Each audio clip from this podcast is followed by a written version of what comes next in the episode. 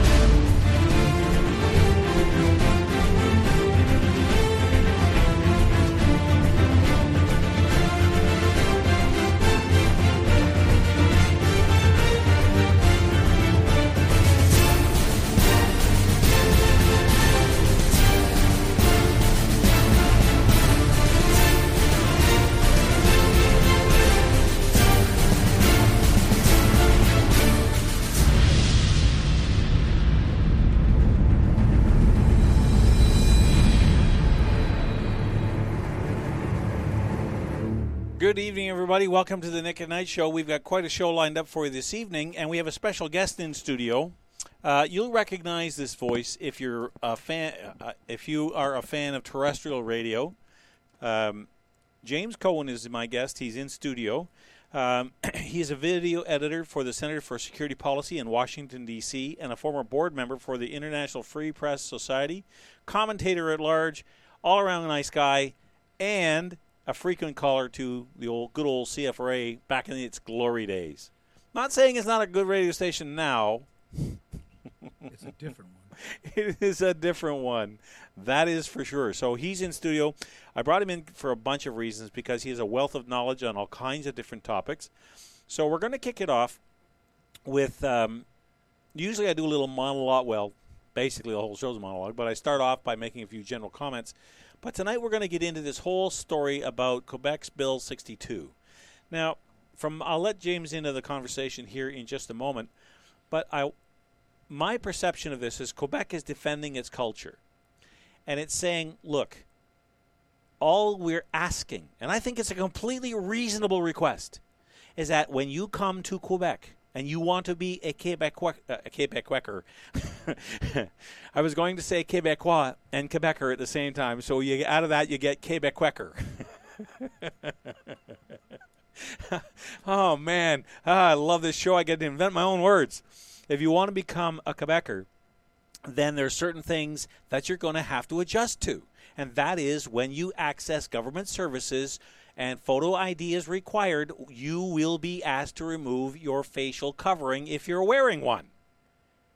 Now, everybody else, Patrick Brown, I want to call him Patrick Wynn, and they're not much different. You might as well call them Patrick Wynn, the Bobsey twins. How about that? W I N though.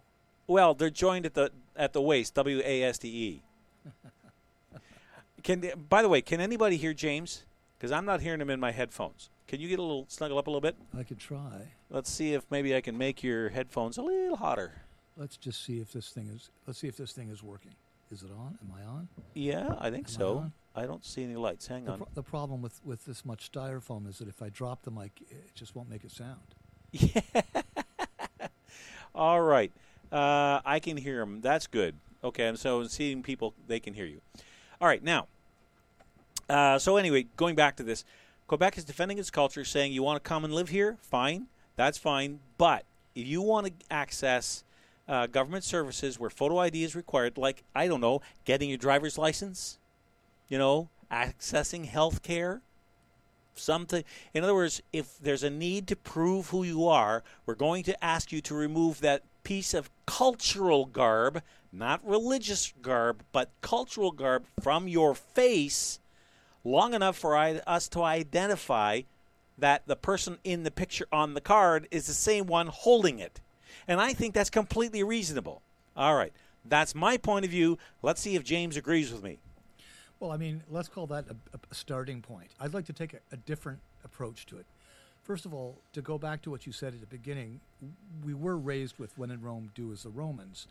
But thanks to various concerted efforts by various groups, um, that only applies actually if you're anywhere other than in a Western uh, society. If you're anywhere outside of Western civilization, of course, you would be expected if you're in Japan to observe Japanese customs and culture. Right. If you go to any African tribal society, or if you go to any place outside of a Western civilized place, you'd be expected to completely conform. But that's been turned, that's been reversed in Western civilization, where anybody from anywhere else should be expected to retain any and all customs and cultural practices, uh, not just even if they contradict our own, but especially if they do.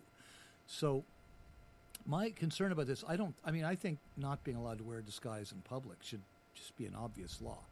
Uh, uh, my my real point of discussion on this would be how is media complicity enforcing a narrative? Because what what really stuns me about this is when I watch CBC coverage or any other mass media coverage in Canada where they are not interviewing good candidates from the other side. They're only talking to pe- they're only presenting Muslims as victims. I'd like to be really clear about this. There's two or three basic logical fallacies which the media and Islamic groups are absolutely f- pushing when it comes to this issue. And I think the first one would be that they're being going to be kept prisoner now because they can't do things. So I'd like to make that something absolutely clear. If a Muslim is a prisoner because she can't wear a face cloth, a face mask at a bank or on a bus or anywhere else where she's not supposed to wear one, then a nudist has been a prisoner all of his life. Somebody who believes in their Second Amendment rights is a prisoner, and smokers are all prisoners. No, the contract, the social contract is this. If you want to take a bus, go into a bank, or do certain things, you have to observe certain simple customs. And if you don't want to do them, then don't make that choice. That's what all choices are. When you get married to somebody, you're saying, I'm only going to have certain kinds of relations with that person and no one else, in theory. Right? Every what freedom means is a freedom to make choices, and each choice precludes other choices. And I don't get why Muslims feel that they shouldn't have to make those sacrifices. I, it doesn't matter. And you know what? Nick said that this is a cultural practice, not a religious one. I don't care. I think that this brings us to the second logical fallacy that Muslims say that it's it's it's preventing them from their beliefs. No, it isn't. You can believe that the sky is made of Stilton cheese. And it doesn't stop you from getting on a bus. It, it doesn't matter what you believe. It's about what you do about those beliefs. Practicing your belief. Look, in the Hindus, until British, frankly, when the when the British actually colonized India, they stopped this practice. But the Indian Hindus had a process, a practice called sati, S-U-T-E-E, I think it was, and that's where if a man died, they would burn his widow alive on a That's right. funeral pyre. That's right. Now, are we going to say that you know that we're preventing them from having their Hindu beliefs if we stop them from burning women alive when their husband dies? I don't think so. You can still believe in any number of gods and any number any you can approach the supernatural how you want in your heart and and your in your mind and your brain. But that doesn't mean you get to just willy-nilly practice it at the expense of Canadian law. We are a secular country and in some small ways a multicultural one, meaning that people can have cultural practices as long as they fit within the freedoms given to us by our secular liberal democracy, right? And and so now I, I I mean how many times how many people out there have been found themselves in a bank being told to take off their sunglasses when they're next to somebody in a burqa or wearing a face cloth? It's insane. There's no point in making laws at all if you can make up some reason con- pertaining to the supernatural where suddenly those laws don't apply to you. The same could be said to halal of halal slaughter, by the way. So I'd like to ask you if, if a person said, "Well, I identify, I personally identify as a Texan, and uh, my personal culture is I see myself as Texan, and therefore I've got my Second Amendment right to carry around this here six gun." I, just don't think that's going to fly. If you're going to get on a bus, you better not. You better leave your guns at home. That's the way we are. And as far as smoking, now whether or not we should change those laws, that's something we can discuss, right? Maybe you should be allowed to. Maybe there'd be less problems if more people were armed. There's a very strong case to be made. But for the moment, those people aren't prisoners. They just can't get on a bus with a gun, and you can't smoke on a bus, and you have to put on some clothing. And I frankly, for anybody who wants to take issue with any of my analogies, the nudist one is pretty much bulletproof. Okay? Yeah, yeah. You notice I wasn't arguing with that And line you know of what the difference is, though? The nice thing about the thing about nudists is they have they aren't trying to hide anything. So, So okay, I had to stop and think about that. What is what? Uh, duh. Okay. So and yes, I will quit rummaging around. By the way, I'm getting complaints. Turn your mic off when you're rummaging around. I just forgot to pl- ma- put a couple plugs in. At That's not cured. I won't have to At do that anymore. not typing. Right? Yeah, that's, it. right. That's the Anyway. Skype etiquette. That when you talk to someone on Skype, they're always typing. So, you know, you have to just keep saying stranger and stranger things to find Until- out how much they're paying. right? Did you know chickens have three legs? yeah, absolutely. Uh, uh-huh. So anyway, you've got these. You, you have. So my issue here, I mean, frankly, I, I think it's a no-brainer to say that you shouldn't be allowed to wear a disguise, and that Muslim, and that's the next thing. Muslims who are objecting to this are saying they just want equal rights. Well, that's actually never been true. They clearly are asking for special rights. Again, a bank, you're at a bank. The guard comes over and tells you to take off your sunglasses, and you're next to a woman in a burqa, and he doesn't ask her to take that off. Well, that means that the Muslim's not asking for equal rights; they're asking for special rights.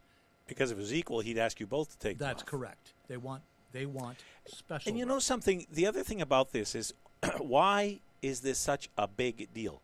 Again, I go back to the idea it's a cultural practice, it's not a religious requirement. Okay, so there's that. But how hard is it? Because it's cultural. We- They have told us, many Muslim scholars have told us this in the past, that wearing a burqa is a tradition. It, it's in, in the Catholic Church, there is a similar tradition where women. Uh, and I don't see it very often, but sometimes you go to mass and there is a woman who's got a veil over her head. Now, it's not a face covering veil, but it, there is a certain tradition. Now, it's not an obligation, it's not some kind of religious law that says every woman has to, and a lot more women used to, but it's something that rises and falls over time according to the wishes of the individual. It's a cultural thing or a traditional thing within the church. So, when you look at it from that perspective, say, how big a deal is it for you to just simply lower your veil for a moment? We're not asking you to walk around in a bikini. All we want to do is identify you, and the way we do that in the West, unless, of course, you're willing to submit to fingerprinting, which nobody would ever suggest, then show us your face long enough for us to identify you. That, I think, is a completely acceptable um, adaptation to Western culture that is easily made by people who just want to practice their religion. Okay, let me let me just speak to the first thing about about the extent to which in Islam the thing is required. Okay, the answer is we mustn't care, and the reason we mustn't care is the second you start using somebody else's rule book and playbook, you've lost the Fair war. enough. Fair this enough. is not their game. This is ours. If we were in Saudi Arabia or Afghanistan or Iran or any of these countries where the face covering or at least the head covering is absolutely compulsory un, under threat. Uh, I mean, uh, you know, I have a, a, a personal friend who spent six months, or was it 18 months, in Evin prison in Iran, a notorious prison, Yeah. because she wouldn't wear the veil and she converted to Christianity. You know, perhaps we should ask her how important the veil is in Islam. But my argument is we mustn't ever discuss the Islamic view of an issue that concerns Canadian behavior and culture. If someone is to come here, it is presumably because this is a better place than where they left, and then they should be, they should first conform to our way of doing things, and then we'll talk about how we should conform to them, if ever. There is another point, and to your point, Kevin on Facebook here makes a great point. He says, uh, I'm more worried about the 11,000 people coming over the border illegally that may take 12 years to process. So, in other words, translate that into the issue that we're talking about. We're wasting a lot of time talking about an issue that um, the group in question here has set the rules for the conversation. They're the ones who set the, the tone and the rules for this conversation. They're distracting us from something far more important. And I think Kevin makes a very good point. Oh, it is a good point, but it's a whole. It, it would require an entire. I- mean, it would require another entire show. It's a, it's a very good point, and and I, I I wouldn't want to say anything about it unless I treated it with the the gravitas that it actually deserves. So, now back to the media, be- how the media is carrying water for this, because I think the real issue here is, I mean, I don't know how many people are listening to the show.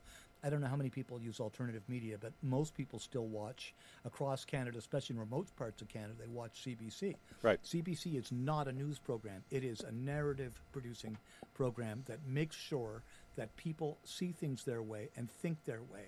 And they, they I, I, I've seen enough C, CBC reportage about events about which I'm, I'm confident of where I was there, for instance, or where, that I see that they make sure that it's spun in a certain way.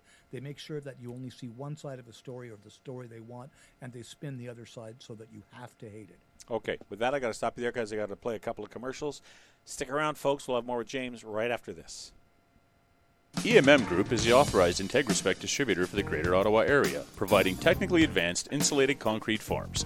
The design virtually eliminates waste while providing the ultimate energy efficient, quiet homes and structures. With over 40 years' experience in the concrete industry, EMM offers the best product to homeowners and contractors. Canadian made IntegraSpec is now being used worldwide. More info can be found at IntegraSpec.com. Don't consider building any other way. Call your ICF specialist 613 835 2600. Ron Barr, General Manager and CEO of the Greater Ottawa Truckers Association, the voice of independent truckers in the Ottawa area, and proud supporters of Nick at Night. Every day we go to work to help build a better Eastern Ontario, and safety is our top priority. Every start of the shift, our drivers perform inspections on their truck so we ensure that our drivers go home to their families each night, and you, the public, have confidence that the big truck beside you is safe. If you have any issues relating to any size truck, I encourage you to contact me at 613 738 1639. Let's build a better, fatality free Ottawa together.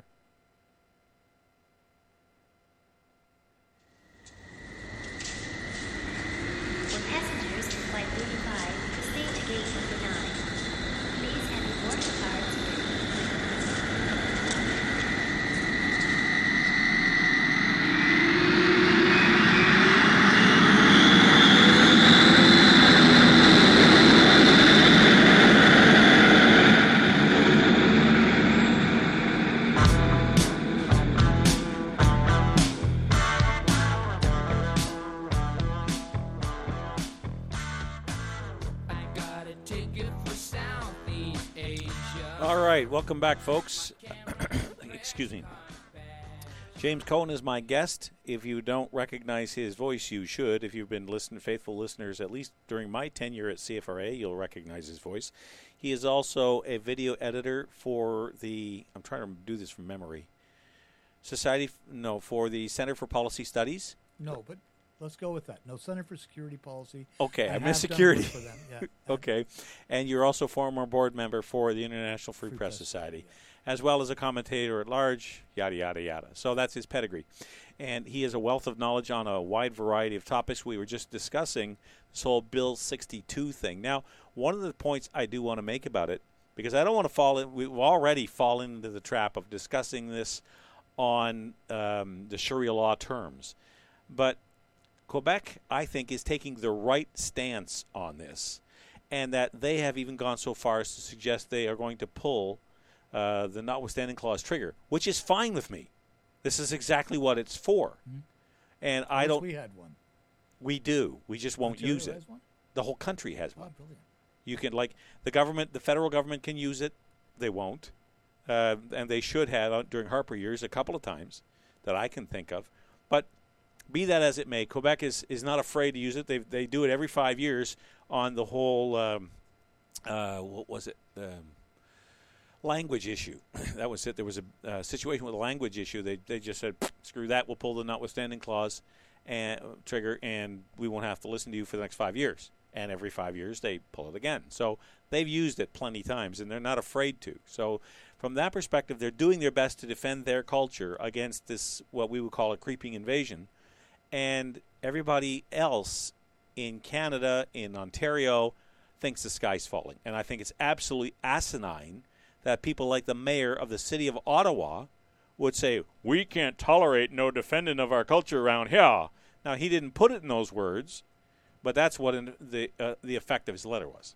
Well, there's there's a very very demonstrable connection between the organized left and is, and uh, the Islamization of Western culture, and that's again that's another big show, right? But uh, I mean, I could as two interesting points, um, just to kind of toss them out there. There was a letter written by Carlos the Jackal from prison to Obama, when where he said that the West can only be overthrown, or the United States could only be overthrown by a combination of Islam and communists or leftists. Um, there was a, a letter which uh, which was translated by by um, a friend of ours, so to speak, uh, from a French government official that dates back to I think it was the 19, 1920s, Uh, it was the year the Muslim Brotherhood was formed. Yeah. And this this um, particular French government official wrote a request to the rest of his government looking for information about the peculiar alliance that was being formed between the Muslim Brotherhood and, and Muslim uh, Salafist, specifically, organizations and Okay. communist groups across Europe. Before you go any further, I've never heard this, the term Salafists before, and if I haven't heard it, I'm sure there's lots of people out there. What do you mean by Salafists? So, the Islam was initially was initially started by essentially Bedouins in Saudi Arabia, right, under this guy Mohammed, and the original group of Muslims who did all the the sort of caravan raids, the robbing and the killing and the raping and the looting and Yep. The, forcing the religion on people at knife point. Uh, they were done by groups of people who basically can be looked at were, were have two basic denominations. There were Salafists and um, J- Wahha- Wahhabi, Wahhabists, I think it is. Wahhabis and Salafists. Okay. and essentially just means the authentic, original, hardcore form of Muslim, not the sort of cultural Muslim that, you know. Somebody like Tarek Fatah would be. yeah, he would be a he would be a cultural um, be a cultural Muslim, and that he certainly doesn't believe in those practices and doesn't think anyone should. But but if you read the Quran, especially chapter nine, which is basically one long invocation to randomly kill the unbeliever in, in an indiscriminate manner, that would be the central dogma for Salafists and Wahhabis. And these are the groups with whom early communists in the 1920s were were uh, were joining up with. So I, I mean, look again, this would be a whole show to talk about the Red Green Alliance, right? Mhm, right. But, but where where I wanted to go was right now here in Canada, where the media is carrying water for these guys. Now, I, I'm I c- we, again I could do a show on that, but I'm going to ask people who are interested that they can get all the evidence they need from one article. So if they were to go on to Google and look for Honest Reporting Canada, Honest Reporting Canada, and look for an article they, they published either yesterday or the day before, and it was about a Toronto imam that in his sermon clearly and unmistakably read what is said by Muslim imams all over the world that they must find the Jews and kill them all one by one until there's no Jews left, and to cleanse the Al Aqsa Mosque from the filth of the Jews. Now, uh, the Toronto Star did a massive four page ad- apologia attempting to make it look like he didn't really say that, he didn't mean it, it was a bad translation, and whoever translated it um, must be a horrible person, which is an extraordinary turnaround, right? Where you're essentially, I mean, it's like something, it's like something, it's like something out of the Onion about the Nazis. But the the the Honest Reporting Canada actually researched the experts and looked at the article and published in detail how disingenuous the Toronto Star was. Well, I read that. I, I didn't read the whole thing. It was exhausting reading. It was one of the largest articles I've ever seen in a newspaper. The Star one. Yeah. Yeah. It went on and Well, on to be- to be- and on. Yeah. And I'm reading this thinking, okay, this there's something wrong here because let's face it, when you're taking up that much column in, inch column space in a newspaper, you're taking away advertising space. Yeah. And even the Toronto Star has to make money. Yeah. Okay, so there has to be a reason this is four pages When long. you're trying to convince people that night is day and day is night, it takes a lot of verbiage. It was just the most bizarre thing I've ever looked at. I mean, l- look, you go National Post post the longest articles in Canadian in, in Canadian media, and I'll tell you, sometimes you got to struggle to get to get through them. Thanks, they're Dave. they're very in depth. They're very you know uh, they they're the ones who go into the gritty details. Uh, the Sun is exactly the opposite, but the Star usually falls somewhere in the middle. But this for them was just like, oh my God, it was a tome. Yes. So, if you check the on it, but instead of making people read that, look at the analysis published by, uh, which links to the article. So you won't have any difficulty with that. Go to Honest Reporting Canada, check out the the Toronto Star article about this imam that, that didn't mean what he didn't say because he said it meant it, and uh, and look at the analysis. And they it's extraordinary piece. It's real journalism, something like you just don't get it. Now there was an interview by uh, Mr. What uh, Spencer. What's his first name? Robert Spencer. Robert Spencer that I saw, and either the interviewer or he said, "Imagine if we had said that Russian was a magical language that unless you were Russian and raised and trained by the right Russians, you couldn't understand the language." Yeah, we'd have lost the Cold War faster than we did. Well, actually, that was quoting Stephen Coughlin, who is a, I mean, Stephen Coughlin is probably one of the greatest living um, non-Muslim um, experts in Sharia law, as well as he was an expert in Cold War, in, in the so- whole Soviet Western Cold Now, how do you say we lost the Cold War? because we're communists now. Oh, okay, I got you. I, I, I got We it. absolutely lost the Cold War. I mean, it just took long. We just we didn't notice, but I mean, let's face it. That that uh, you look at at bill at M103, which is rapidly becoming legislation. You look at the fact that in schools they're trying to teach children that there's actually no biological differences between boys and girls or men and women. You're, this is That's a law in Canada, in all Ontario now, too. Marxism. And you know what? This takes me into the other thing I wanted to talk about which is the fact that we're communists now. And what does that mean? Because the thing that the thing that is the most frustrating, if you actually pick up a book and read what communism actually is, it, it- people in Canada have been hoodwinked into thinking that it was a great, econo- fair economic system where everybody, you know, everybody had lots of everything and the rich people didn't hoard all the money. It's nonsense. Communism is about uh, destroying science, real science and real knowledge and real understanding, if it doesn't fit a foregone conclusion. In fact, I'm going to say communism is more of a religion than how people view religion. Because re- religious people, in my experience, actually are very, very good at reasoning, and they will, they will use reason to determine their actions and beliefs. Believe it or not, even if they have a, even if they have a strong belief in the supernatural, their day-to-day lives are governed by reason. But in communism, it's based on type of thought called postmodern thought. And again, this is another long show.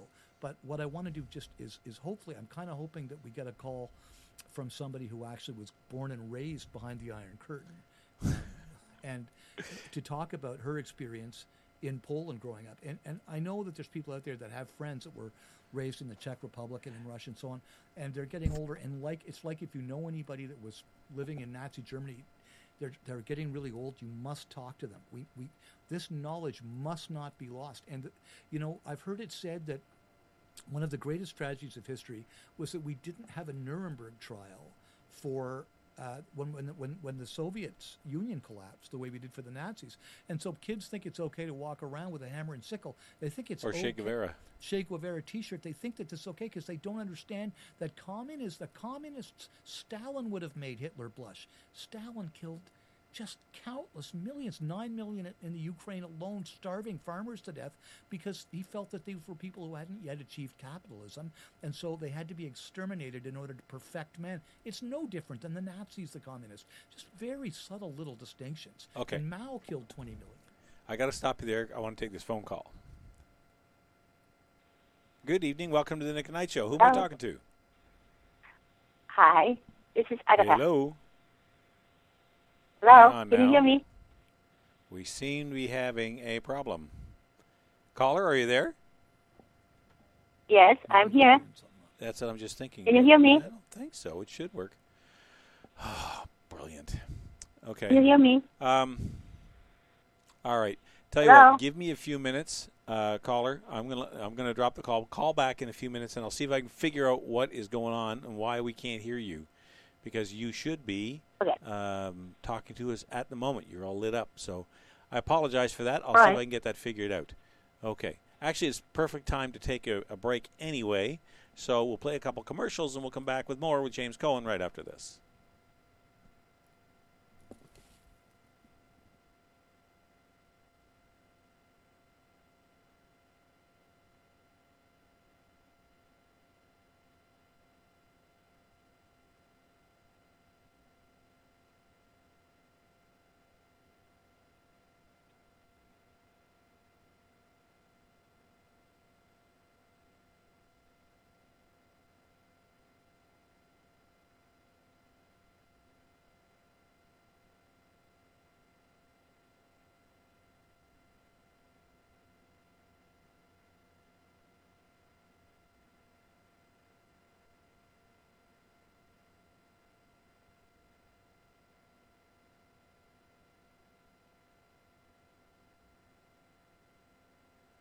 Years ago, Irwin was renting space on the corner of Bank and Heron. His encyclopedic knowledge of all things mechanical and his no bull honesty has resulted in his second move. He now operates a huge facility on Cleopatra, eight bays, and an expert staff that operate all in the same wavelength. Honesty, integrity, try to save the customer some money and headaches, but fix it right the first time. Irwin's Automotion, 34 Cleopatra. Tell him Council sent you. That'll make him smile. EMM Group is the authorized IntegraSpec distributor for the Greater Ottawa area, providing technically advanced insulated concrete forms. The design virtually eliminates waste while providing the ultimate energy efficient, quiet homes and structures. With over 40 years' experience in the concrete industry, EMM offers the best product to homeowners and contractors. Canadian made IntegraSpec is now being used worldwide. More info can be found at integraspec.com. Don't consider building any other way. Call your ICF specialist 613 835 2600.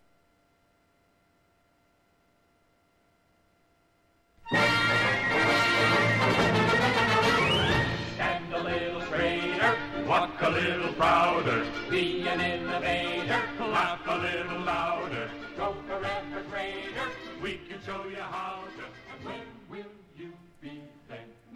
That is called March Along with Marvel for all you old folks. In case you recognize that tune, that's where it comes from. I think I know what mistake was mine. I forgot to turn the thing back up after the last commercial. So, with that said, if the caller want, uh, wants to call back, we will try it. Yes, I love the tune too. I'm getting all kinds of hearts across the screen. Okay, I got to end that there. Turn that back up so when the call comes in, you guys should be able to hear it. If not, then there's another little glitch here somewhere. We'll have to figure out. While we're waiting for it to come back, Yes. let's finish the thought. Sure, by all means, go right ahead. Finish what you were think, what you were saying. It's it's re- this is really important because I get in numerous conversations with friends and acquaintances and, and and coworkers in different fields, and none of them really have a clue what communism is. I mean, if people really want to look into it, oh, here's our call. I'll do it this way. This is going to have to go. Okay. So, uh, Good evening. Welcome to the Nick at Night Show. Hello. hello. Hello, how are you? I'm good. How are you? I'm wonderful. Let me just check. Can you folks on Facebook hear her? Say something. Second. Uh, something, something, something. Something, something, something. I think they can hear you because I can hear you in my headphones, which is good news. Okay, so I'd like to ask you. I'd like to ask you a question. I know that you grew up in Poland behind the Iron Curtain, right? That's correct. Would you? I'd like you to just take a couple of minutes, please, and I'd like you to address what you feel is the biggest misconception since you moved to moved to the West, moved to the States. What are the biggest misconceptions people have um, about what was the difference between what they feel communism is and what it really was? What was your What was your experience of communism growing up uh, behind the Iron Curtain? Um, I would say that what people completely underestimate is that they won't have those nice things they have, and they take everything for granted, starting from the toothbrush through the T-shirt they're wearing, and and winter shoes, uh, and everything that, that that they need. And I'm not only talking about beautiful, luxurious thing only people can afford. I'm talking about everyday things. Like we hear now about Venezuela that people are chasing after toilet paper, but that was real. That was real so much that if you would see someone walking on the street and carrying some um, carrying some rolls of toilet paper, you would actually stop them even if they were perfect strangers and ask them where they where they were able to buy it, and then you would go there right away, would drop everything and go. And so that that was uh, that that's what people don't cannot cannot um, imagine, you know, that So- stuff disappears. So definitely, I think I think a lot of people might know. I mean, they definitely can't imagine that that the amount of time and effort that went into looking for the basic necessities. But it's what what what I'm trying to stress is that the ideological reasons why these shortages existed. It wasn't just because communism is a bad system that wasn't able to produce enough. It's because the concept of forced equality. I mean, that's what. Can you speak to that a little bit? Um, well, I would start with the fact that in our constitution, the right to work was was uh, was put in. Therefore, you couldn't be fired, and that that would mean that everybody is equal, so everybody has equal. And it, it doesn't matter. It didn't matter if you were performing or if you were. If we even have a saying that it, it didn't matter if you were laying down or if you were standing. Uh, you had to be paid. So so that was the, the idea of, of equality. And uh, from this, I would say even what what is today called uh, not equality but equity, right? Equity. that the, the, re- the result would be the same, no matter what. So equity versus equality mean that rather than everybody being equal before the law at the starting gate of the race, that the government would force everyone to be equal at the end of the race, no matter what their actual performance was. So this is that what you mean by equity? Much like uh, it's almost like Kurt Vonnegut Jr.'s story, Harrison Bergeron, where the pretty people wear masks, the strong people carry weights, and the graceful people uh, have to be slightly crippled. Some, something like that. There, was also an effort that had nothing to do with equality or equity, uh, for, for, for that matter, to to discourage people of learning. Therefore, uh, so, so-called workers would would be paid much more than people that were educated, and it it was actually the uh, inversely proportionate. Is that how you say it? That, Y- yes. That the more that the more degrees you would have, the less you would money you would earn, and the poorer you would be. Let me. Can I jump in and ask a question, if you don't mind? Um, Sure. when I was in high school, we read a book called Animal Farm. Is you're familiar with the book? Yes. Okay. Uh, is that still relevant reading for today? Like, if you were to hand that to, let's say, a grade ten student, just as an example, that that would give them a real good idea of what communism really looks like. I would say that, that because, for, for, for, at least for, for that reason, that, that in communism they would be that really privileged class of people who are in the party and who are more equal than everybody else, right?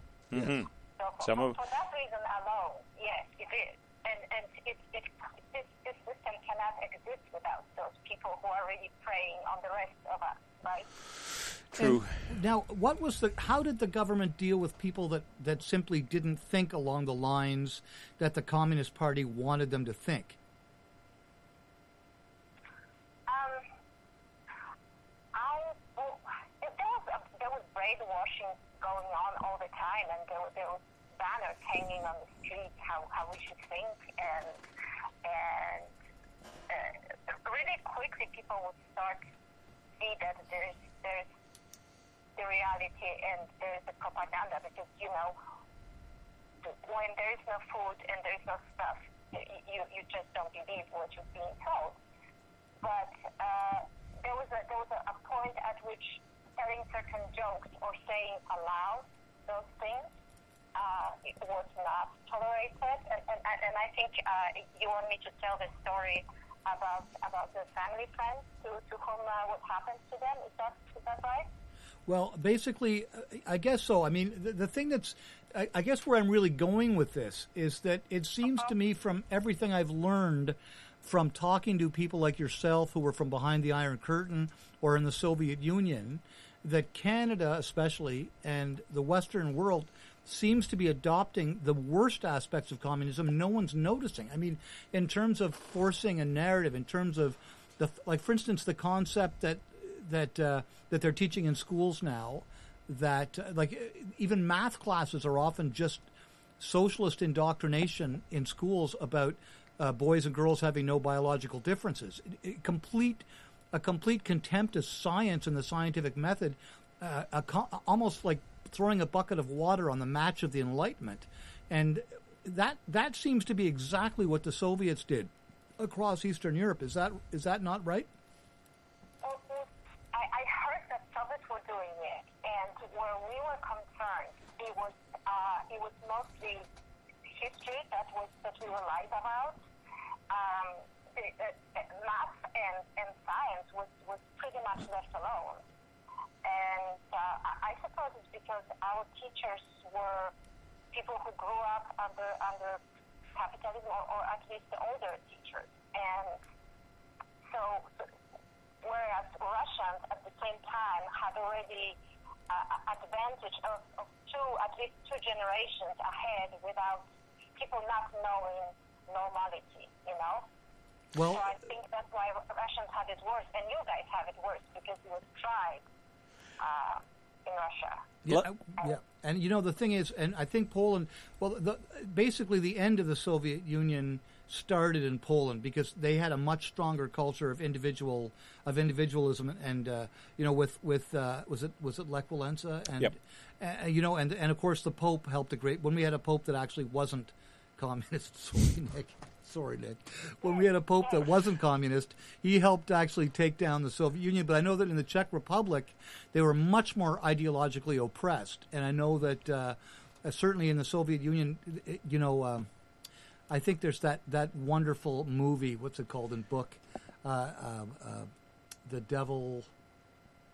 What's that wonderful so? Uh, dis- Master Margarita? the Master and Margarita, if people are looking for like eight or nine hours of just magical entertainment and uh, a uh, a chance to be highly entertained while learning about how things were in the Soviet Union, you know, find rent or buy the movie or the book, The Master Margarita. It's it's just it's fantastic. Anyway, look, I want to thank you very much for calling in, and you know, hope to talk to you again soon. It was really good of you to take the time out of your evening and talk to us. Um, we'll speak to you again. Thank you again. Okay, thank you. Have a good night. So the, the the point here is that is that communism is is not what people think it is, and we are seeing it in our schools. We're seeing it in every walk of our life. It is a huge problem, and it's the reason why Islam is being treated differently than every other group. If you know, when Muslims claim that they just want equal rights to do things that no one else can do, and that we should have less rights, we should have less freedom of speech. We if this is this is a function of uh, the Red Green Alliance. Well, one of the things I was I was hoping she would do for us is to give us because I heard a lot of things. I I know the call quality wasn't the best, but the um, we hear a lot of language that she was using describing communism that is now floating around in our own culture, like we hear about equity. Yeah. Uh, how many times have we heard everything from pay equity to outcome equity? You name the equity, there's a prefix that goes with it. And you have uh, outcome based education, which isn't about outcomes. It's, well, it is about outcomes as long as everybody outcomes the same. Uh, you know, it's exactly it's the reverse of merit. I think one of the greatest strengths of Western culture is the fact it was based on merit, not on who the fact that you know we all start at the same place, but there's no. In other words, we all start at the same place. We all don't. We were not guaranteed that we're all even going to make the other the finish line. Uh, the communistic system, or the the progressive system, as I like to call it, says, yeah, we're all going to start the same place, but nobody crosses that finish line until the last person gets there. Well, the truth, I mean, the way I see it is in communist systems, whether it's Venezuela or the Soviet Union or Cuba or at this point Canada and England, the, the fact is it's not that everybody gets to cross the finish line at the same time. That's a nice fairy tale. It's really that they read it's the problem is taxonomy, right?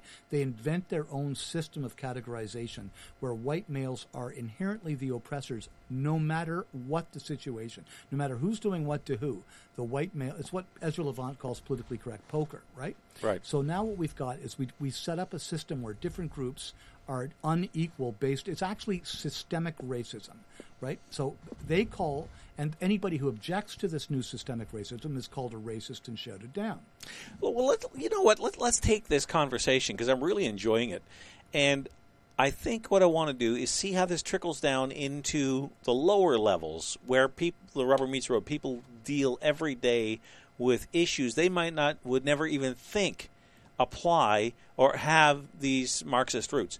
Um, recycling, as an example, the whole environmental movement, um, the the idea of having safe injection sites, uh, you know, harm reduction, all these wonderful progressive ideas really all come from um, those kinds of um, socialistic slash communistic roots, don't they?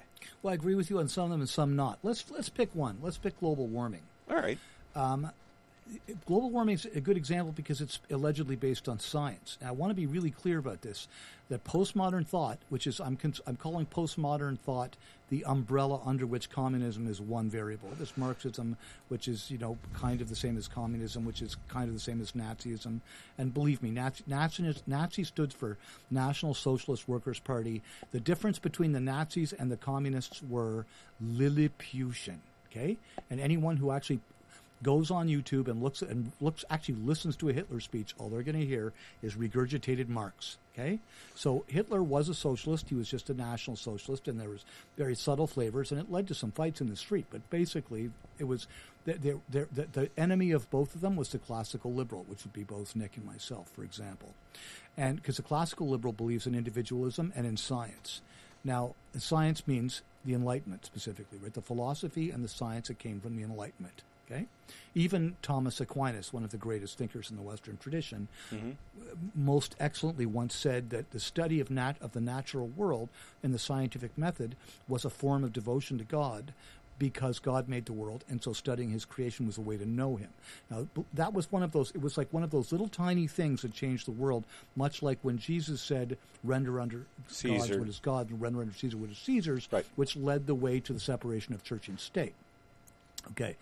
I'm going a bit far afield, but what I'm trying to get at is that in, the Enlightenment bred science. It bred Aristotelian thought, or at least it brought it back in, into Western Europe, right? Right. And and communist thought actually despises it. It is anti. It, it, it- the fact, and you can see it now when they talk about um, transsexuals. I mean, let's be clear: there's no such thing. There's people with extreme makeovers, right? If I get a if I get a piece of pipe cleaner and staple it to the bottom of my spine, and then glue a bunch of fur to my ears, I am not a golden retriever. and if you you know what you are born you are born and i recognize that there are certain medical conditions that are very rare in which you have some indeterminate uh, uh, sexuality but Right. generally there's two sexes and what you feel inside is whatever Uh, it's- Beside the point. and and Fra- Johns Hopkins has stopped performing uh, that that um, where, where they kind of do pl- they do a kind of basically it's just an extreme makeover on the inside, Right. Where they put silicone sacks on top of your pectoral muscles and they do some cutting and sewing, but it doesn't ch- it, it doesn't change. I mean, Gender South Park- reassignment surgery is what you're talking about. it- except that I, I find that a preposterous. It's an extreme makeover. Okay. right? I mean, But that's what the, the general term for it is. put a baby to that silicone sack and see how, how fast it starves. Okay.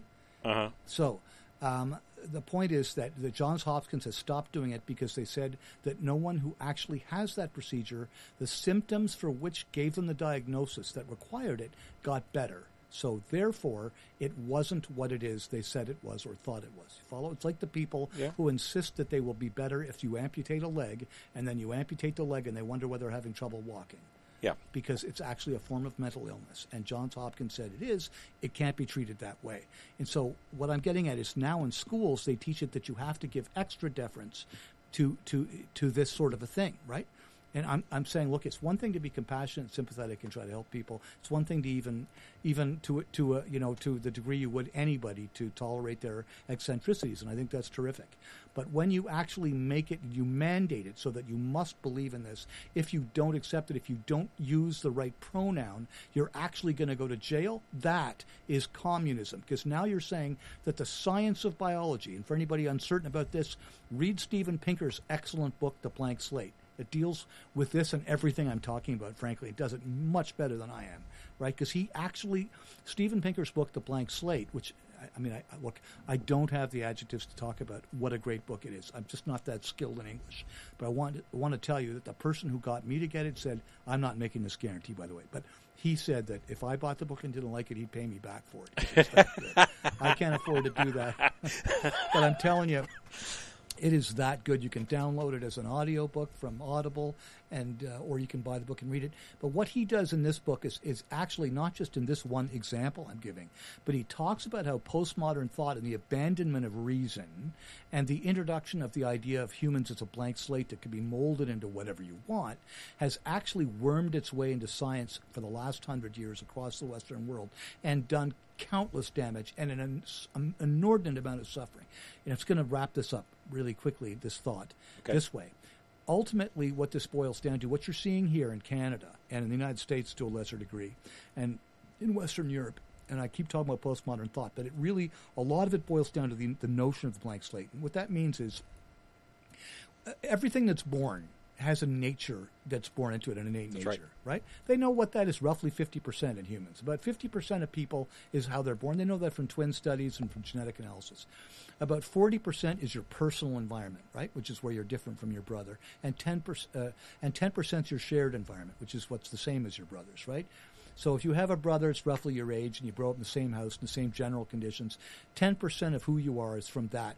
40% of it's your own personal experience for the things that happened to you that didn't happen to your brother, and 50% of it is the genetic code that makes you who you are. And anybody who's had more than one kid knows when that child is born, and Nick would know this eight times over, when that child's born, they're born with a certain nature. And all kinds of easy tests can be done to show that children have an innate nature. Now, communism insists that that isn't true. Communism actually wants us to believe that our connection to fellow workers who we've never seen and are unaware of is stronger than to our own children, and that children can be molded any way you want, and that the reason we believe what we do about gender, I say in scare quotes, is because we're conditioned that way by evil free market, which they call capitalism, uh, white patriarchy, yada yada, was a was a, and Right. it's nonsense. And the fact is, our nature is innate, it is inherent. And the reason they hate the merit system is because the merit system lets everybody from their different, whether it's a race, class, sex thing, whatever it is, everybody rises to the top in the areas to which they're interested in and to which they excel at, and and they hate that because they they need to believe that everybody is equal coming out of the gate. All right. Marin wants to uh, is asking a question. How do you explain to someone who believes that communism has never been accomplished as per Karl Marx? In other words, it's always been tried. It's been tried a lot, but it's never been tried the right way. Actually, that's a really, really common uh, argument that communists make. And of course, if th- th- it's, I find it actually rather easy to, to disprove. You just have to say, look, uh, communists always make the apology that the problem is man and man's greed and so on. And the answer to that is, well, then it's not the right system for man, is it? What you're saying inherently is that man is flawed and that you must correct man.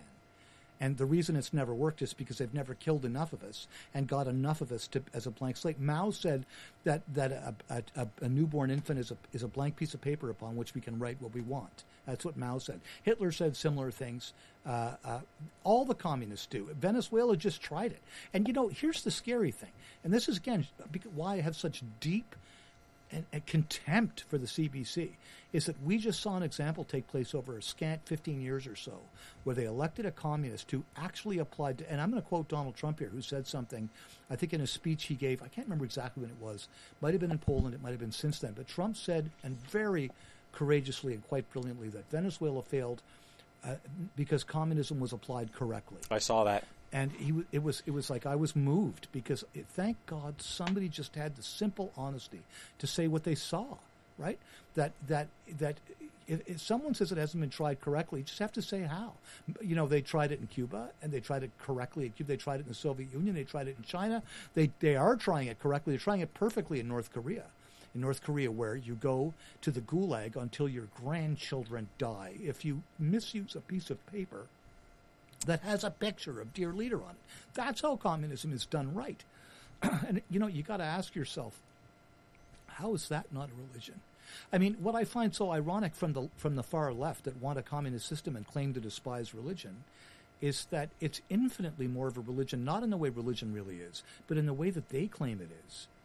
It's so sad, and the, the degree of suffering that these postmodernists cause across the spectrum, because even the people that are supposed to benefit from it don't. I mean, to be honest with you, if you're just a regular Joe in a free market economy where you can have smartphones and you can make the choices that make your life anything you want. See, another problem with communists is they try to measure everything in money right? But for those of us, you know, for artists out there that may say, well, I could get a job working for a commercial uh, art firm and make a really good living, but maybe I don't want to do that. Maybe I just want enough money to pay my rent and spend my time making my art my way. Maybe they see wealth in more in a in a multidimensional way. Like uh, there's more kinds of currencies than just the, the paper in your pocket. And, and communists simply, the communist system, as it insists on equity, looks at all of these other forms of currencies as things that must be suppressed because they're unfair advantages to one group or another.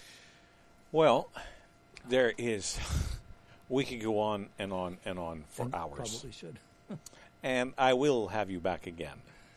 Um, I do have a whole list of other things I do want to get to, and it it always pains me to have to bring these conversations to an end because it's fascinating just sitting here listening to. There's so much knowledge and so much wealth. The one thing I guess it goes back to what Ronald Reagan, um, his whole crawling out of the swamp speech, really in a nutshell, condenses everything you just said. Socialism and social. I see. I don't see any difference really between, other than shades of gray, between socialism, fascism, communism, and Nazism. Well, fascism, Nazism, same thing. Not quite. Now, see, th- th- people don't really get this about fascism, but fascism was when Mussolini was reading Marx. These were all Marxists, right? And he goes, you know, Marx didn't go far enough. We have to be more oppressive than Marx said we needed to be, and we need to be more brutal in terms of our economic systems. And fascism was actually when the communists said we just got to take it to the next level. See, and, and, and that's what's so funny about these Antifa guys that wear masks and go around calling everybody else a Nazi. It's, it's got to be really clearly understood here.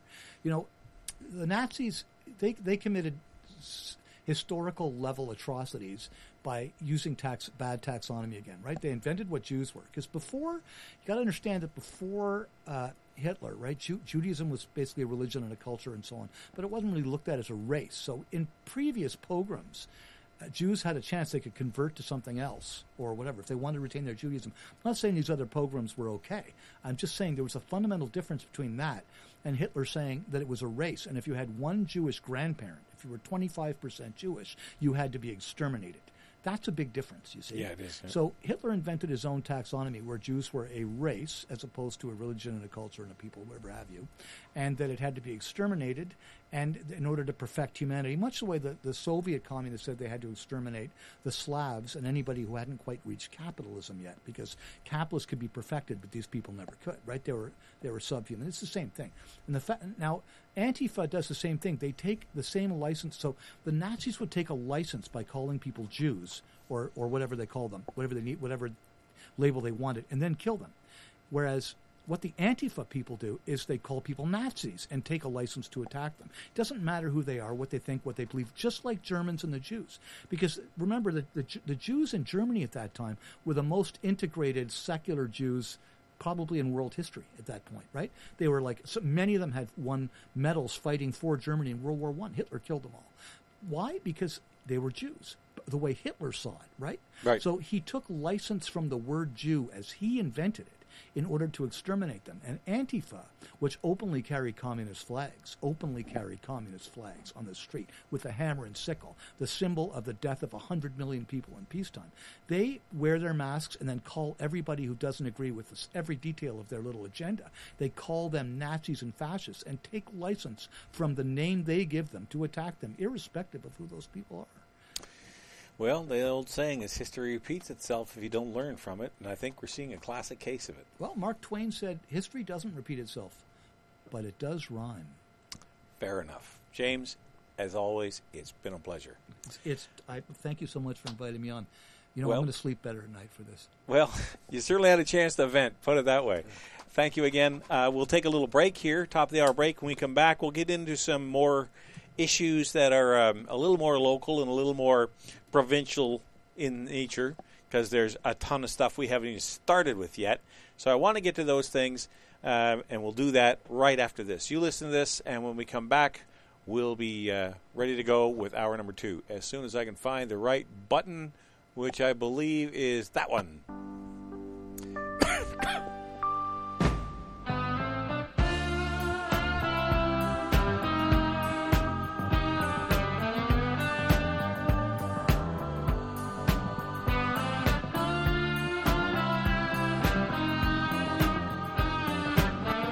So Nick is reloading and taking a much needed break.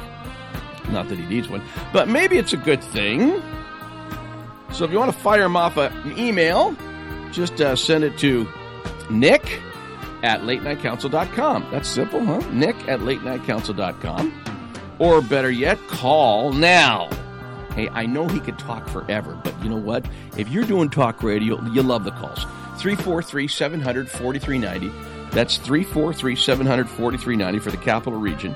And if you can't get through on that line, or you live far, far, far away, like we're talking about Alaska, 1 562 4766. That's 1 562 4766. Now, our call service is automated.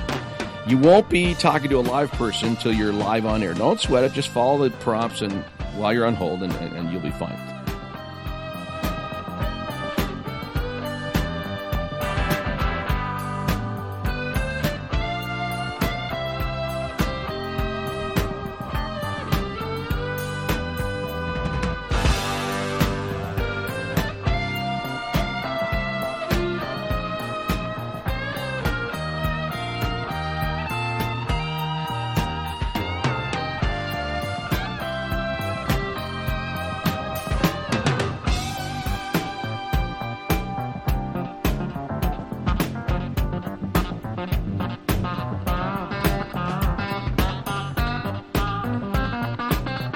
Now, Nick at Night does not exist without advertisers. So if you want to buy time, you contact either myself, JC at latenightcouncil.com.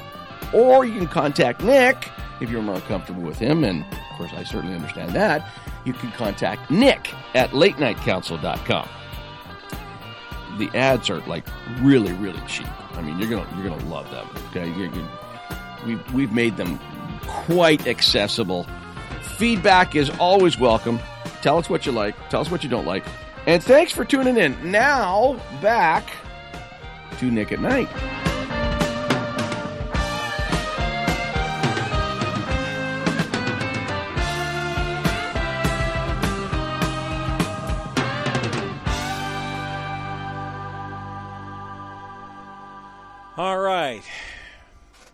Ready to get going in hour number two. I want to thank James. That was a wonderful interview. I certainly enjoyed it. I hope you got a lot of a lot out of it. And remember, all this is available on podcast later online. If you want to go late night council, if you want to re-listen to it, uh, you can certainly do that. Um, we do get a lot of downloads. Uh, people come in and check it out later when they have an opportunity. They can't catch the show live, so there's all kinds of opportunities here uh, to go over that material because James had a lot to say, and uh, I will have him back again in the future because there's so much more we could spend time talking about.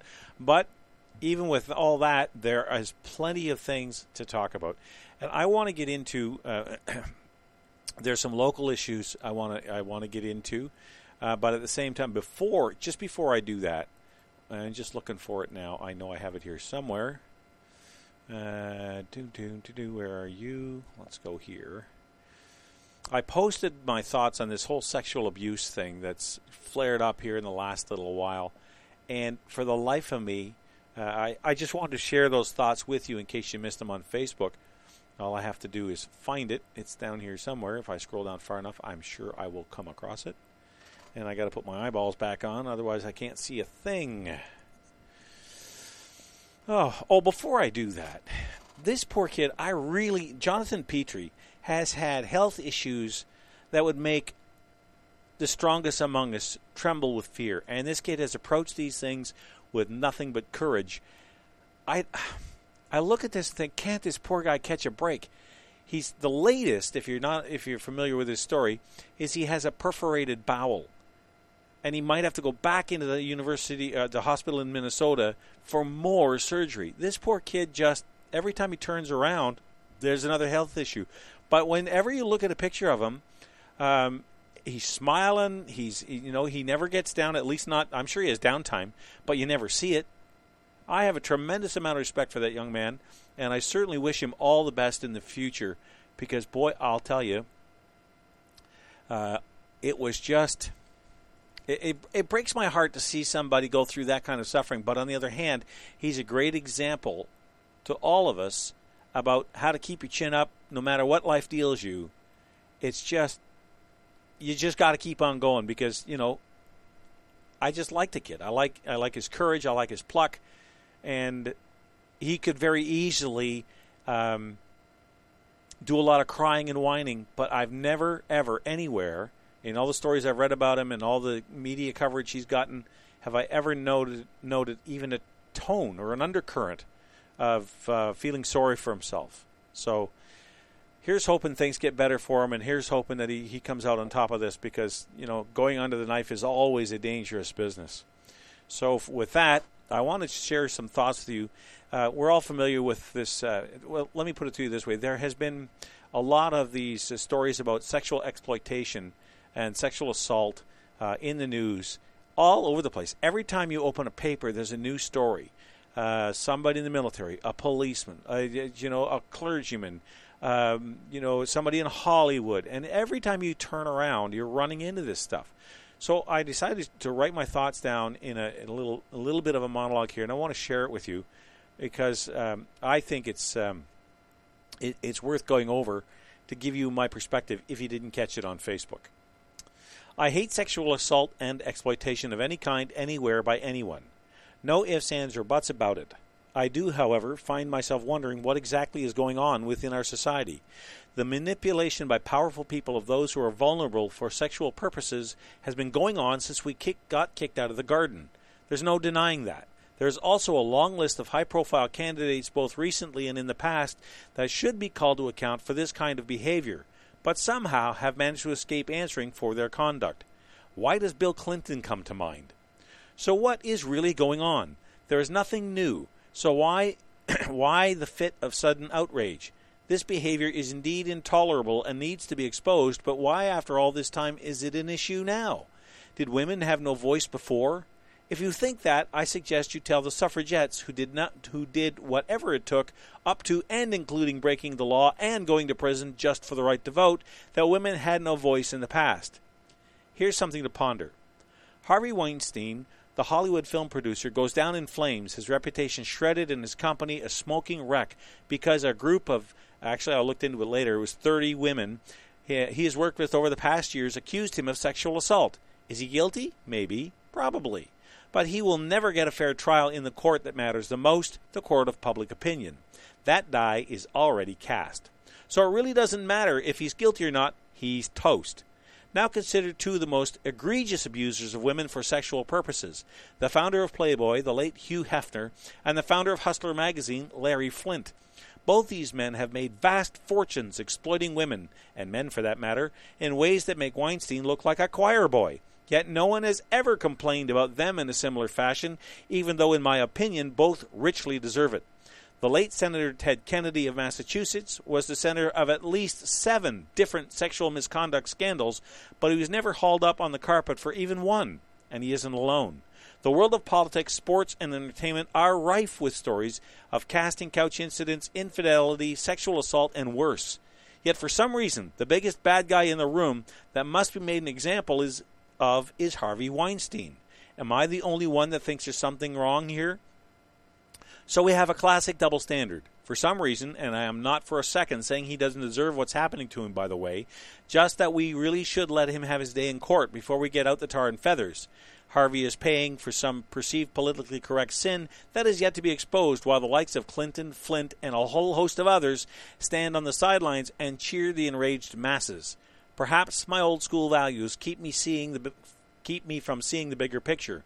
But if you're going to pillory one person for this kind of behavior, you'd better be ready to do it to everyone who behaves that way. So that's just my thoughts on the topic. And I'll tell you what.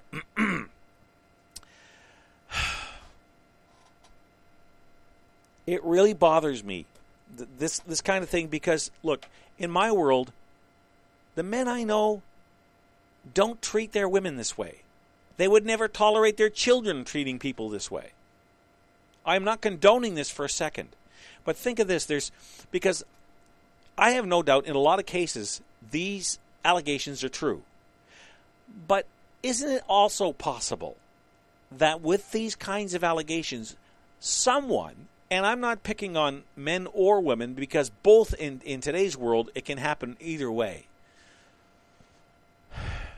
Someone can create can just create a scenario, claim a situation happened when it didn't, and completely destroy an innocent individual. They can tear apart their business, their families, and to a large extent the communities they've built over the years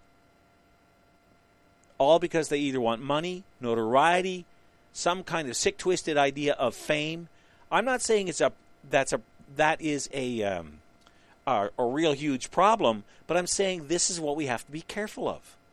As uh, what was his name, Blackwell, um, said there was I would rather see ten men go free than one man suffer in the injustice of imprisonment or something like that.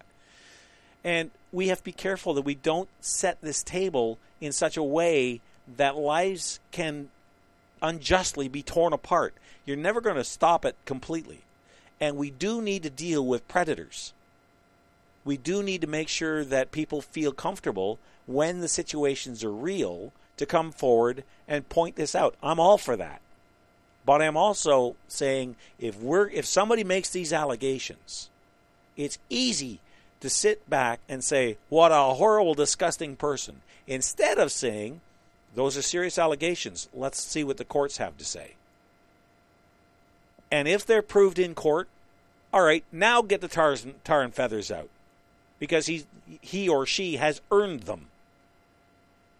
But too quickly, Do we jump to conclusions? I'm not saying Weinstein's innocent. But to quote Gandalf in Lord of the Rings, be careful how you deal out death and punishment, for not even the wise can see all ends.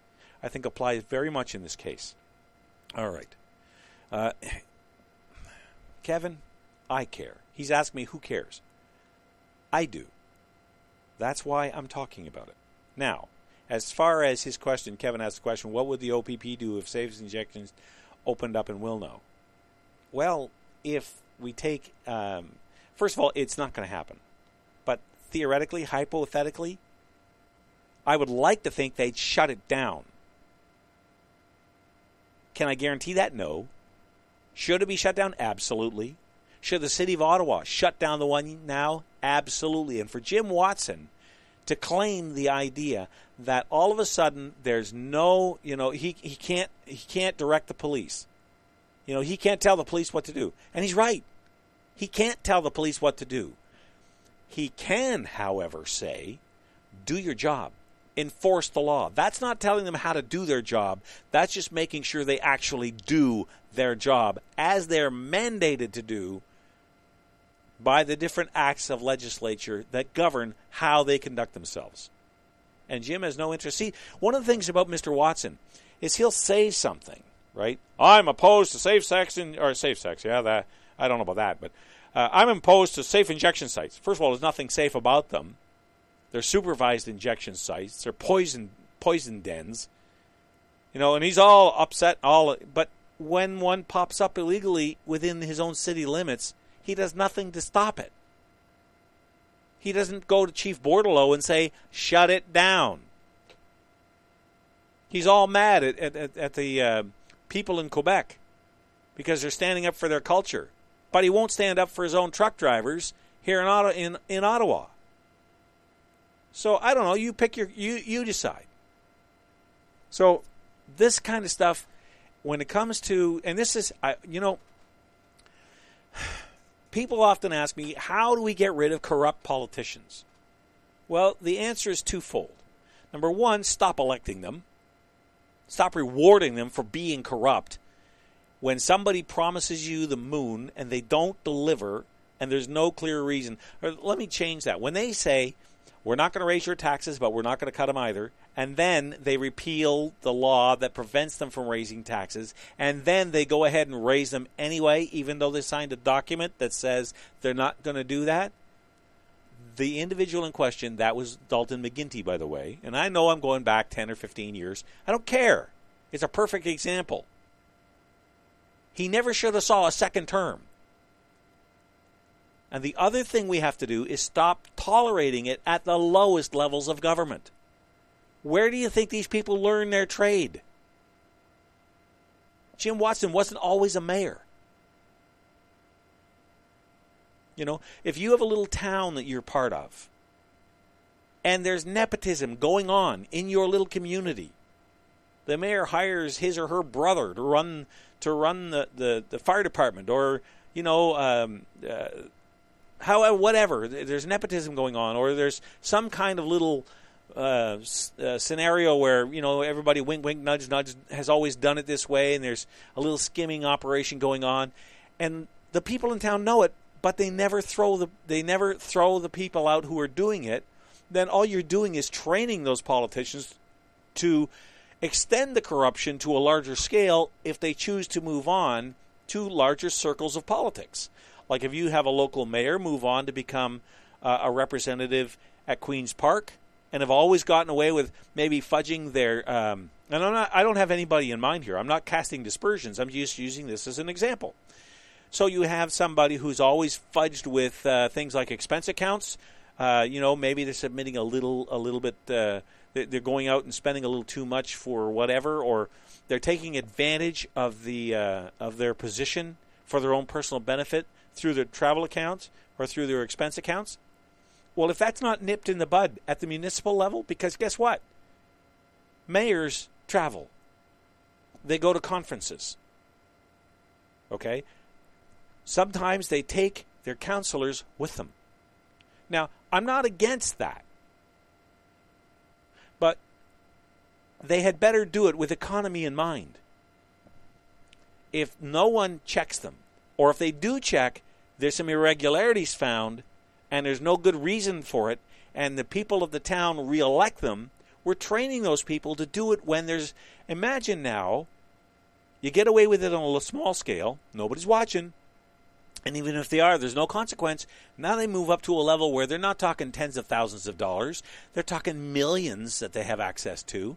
Do you think they're going to all of a sudden become really good, decent people with good, solid ethics and morals and say, oh, you know, I got away with that back in Smallville, Ontario, but I can't do that here?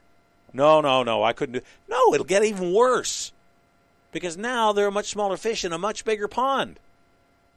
If you thought that nobody was watching back in Smallville, what makes you think they're going to watch when you're when you step up to Queens Park? Now think about going to a federal level. All of a sudden you're not talking millions, you're talking billions. And we wonder why we have corrupt politicians. That's why, because we let it happen. And I don't mean just on election day. I mean because we train these politicians to do it from day one when somebody plays with an expense account or is doing something that is outside the code of ethics, which ought to be just the Ten Commandments, man. That's the only code of ethics you really need. This kind of stuff, I'm telling you, makes me crazy. And yes, I'm getting fired up because I'm sick and tired of people spending other people's money like a drunken sailor. You know the difference between a drunken sailor and a politician? when they're being corrupt and spending other people's money, the sailor is only spending his own and has to quit when he runs out of money. That's the difference. When you hand the keys to the vault over to an elected official, you had better make sure you're keeping an eye on the amount that's in that vault and how often it's accessed and how much comes out and where it goes. That's our job. That's what we as citizens are supposed to do. But too many people. Look, I know life's busy. And I know I'm ranting and I'm preaching to the choir. I get that. But how many people go have gone to more than one council meeting in their municipality in the last year? Of maybe you have, but what about your friends? How many people have done it? and sat there. You want to scare the crap out of a small town mayor and his council or her council? You just sit in the back, don't say a word, with a big old 8.5 by 11 notebook, and you could be writing out a recipe. Make it look like you're taking notes. And all of a sudden, if you do that, if all you do is show up, let's say, four or five times a year, you write out your favorite cheese cheesecake recipe, and then close that book up afterwards. Or maybe you are taking notes. Maybe you should take notes. And then after four or five meetings, if you notice a trend of things that doesn't look right, you get yourself on the on the agenda and get to address the council. Say, look, I've noticed something. How do you explain this?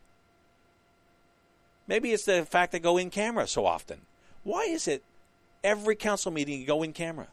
because in camera is only meant for when you have to discuss a contract that's being tendered by the town for the sake of of um, uh, what's the word I'm looking for? I want to say privacy, but you know when you've got to keep the details of the tendered contract um, quiet until after the contract's been awarded so the one te- one person tendering a bid doesn't get an advantage over the other. You keep those details to yourself. That's what in camera's for. Once the contract has been awarded, then it's public information. So you might just ask them, "Why are you guys always going in camera? How many contracts are you talking about back there?" And you watch them sit in their chairs and squirm. If you really want to have some fun, grab four or five neighbors. And again, you don't have to get upset. You don't have to get wild and loud and all that stuff, all you have to do is sit there. If you've got five or six people scattered around in those chairs, you know the little chairs I mean, the black ones with the chrome trim, and the you know every council chambers has got them. They're about five dollars down in Value Village. The one thing they don't spend money on is chairs for the for the constituents. Uh, that's for sure. Uh, they spend good money on those tables and the like. and I'm not saying they shouldn't have done this, but in Killaloe there's a great big mural, and it covers the history of of, um, of Killaloe. Now, I'm not against that kind of thing. It's a very nice piece of artwork. Okay, maybe it's worth it, maybe it's not. I don't know. But the point is, they don't cut any corners on that stuff. But the chairs they make you sit in aren't designed for comfort. They don't want you there very long. Okay, so anyway, you've got four or five people scattered around the room, all taking notes. Before long, the questions, they might never say it, but the question going across their forehead through their mind is, what, what, what, what, um, what are they writing? And maybe the mayor will come over to you after, if you live in a small enough community. Say, what's going on? Oh, nothing. Just thought I'd drop in, see what's going on. You close the book before he gets there. You slip it under your arm. Do you write down? Oh, just a few notes. It might be C sharp, B flat, and A minor. Writing out guitar chords. Those are all notes. he doesn't need to know. She doesn't need to know. And it would, you know, something. It might encourage you to actually get involved, and you find out that municipal politics is not rocket science. And maybe you'll be encouraged to step into the ring the next time somebody throws their hat on the ground, the next time they drop the writ, and you want to throw your hat in the ring and see if maybe you can beat these guys. And be somebody who insists when they're sitting at the council table and want to go in camera. I'm sorry, we're not doing that. There's nothing to be, to be discussed in council. We do our business here in public. And they might hate you. Doesn't matter. You're not there for a popularity contest. You're there to serve your constituents. Wouldn't that be a change? So there you go. That's how you start the process, but you've got to start. I can't encourage people enough. You know the other place to do that? Board trust, uh, uh, school board trustee meetings. Nobody goes to those. You start going to those. Start asking some tough questions, or just do the same thing, because they never get any exposure. Nobody ever knows what's going on at the trustee level. You want you want you win your first municipal election? That might be it. What better place to start in the education system? Boy, oh boy. All right.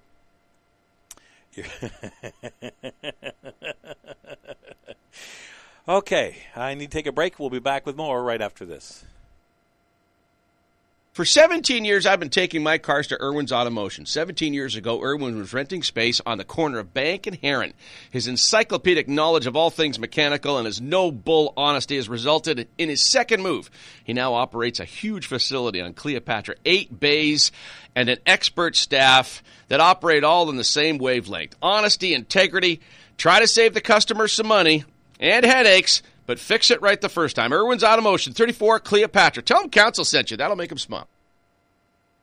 EMM Group is the authorized IntegraSpec distributor for the Greater Ottawa area, providing technically advanced insulated concrete forms.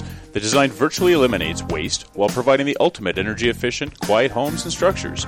With over 40 years' experience in the concrete industry, EMM offers the best product to homeowners and contractors. Canadian made IntegraSpec is now being used worldwide. More info can be found at IntegraSpec.com. Don't consider building any other way. Call your ICF specialist 613 835 2600. Stand a little straighter, walk a little prouder, be an innovator, laugh a little louder, go forever greater, we can show you how to, and when will you be then? You belong, you belong, you belong, you belong to the Merry Marvel Marching Society. I hit the wrong button. I wasn't going to use that one as a bumper music again, but it's a cool tune, so there you go. You get to listen to a little more of it. All right. With that said, I can bring that to a halt. There we go. And now we're ready for the next one. All right. There was something I was going to bring up. Oh, yes. For those of you who follow me on Facebook, um, there is a gentleman I use a lot of his material. His name is Robert Lyman. I even had, him as a guest one night. Great guest. Really articulate, mild mannered man, but man, can he cut things down to size in a hurry. And if I can just find the one he sent me recently, yeah, here it is. Now, he's got it set up a little bit differently this time. Because of the complexity of the topic, he took the approach of putting it together as a PowerPoint. Okay? And you can scan through it and you get the whole thing. It's laid out for you. I'm not going to go through the whole thing. There's, it's called If It Moves, Tax It. and this is about the price of fuel. And now, uh, I'm just going to share with you a couple of figures from this particular uh, document so you get a sense of how much tax we actually pay on fuel. Now, think about this for a minute. The market price for gasoline is 75 cents. Diesel fuel, it's 73 cents. There's 43 cents in tax on gasoline, 36 on diesel, and the pump price is 118, diesel is 109. Okay. Now, here's the composition of gasoline taxes. All right. So when you take that 43, you break it down, here's what you get. Uh, we're talking about gasoline. Provincial excise tax, 15 cents. Provincial sales tax, 6 cents. Federal excise tax, 10 cents. Federal sales tax, 5 cents. Transit tax, a whole penny. Carbon tax, 4 cents. Tax on tax, which is unconstitutional, but they do it anyway. Funny that. Um, 3 cents. Now, he says points to note. Prices and taxes vary considerably across the country, with the highest pump prices in Vancouver at a, almost a buck forty, a dollar thirty-nine, and the lowest in Manitoba at a dollar two. Only Vancouver, Victoria, and Montreal have transit taxes, and in brackets he puts so far. Excise taxes are the largest single component. In 2017, total taxes paid on gasoline and diesel fuel, not including carbon taxes, will be 23.6 billion. Now, under the heading of climate change plan, I'll share this with you and then I'll let this go. Federal and provincial governments in Canada have long been committed to greenhouse gas emission reduction targets to guide policy. The current federal targets are to reduce emissions by 17% below 20, 2005 levels by 2020. They want to lower it by 30% below the 2005 level uh, by 2030, and nationally, they want to lower it 50% below 2000 levels, 2005 levels by 2050. So they want to cut it in half in 45 years. That's what that boils down to. Some provinces, example Ontario and Quebec, aim to reduce emissions by 80% or more by 2050. Yeah, this is, and there he goes on talking about the consequences of the current policy approach, the carbon taxes, and what damage that'll do social benefits of emission reduction. Let me that's uh, let me just share that section with you. Social benefits of emission reduction theory. If Canada reduces emissions by one ton, the world benefits unless other countries simply increase their emissions.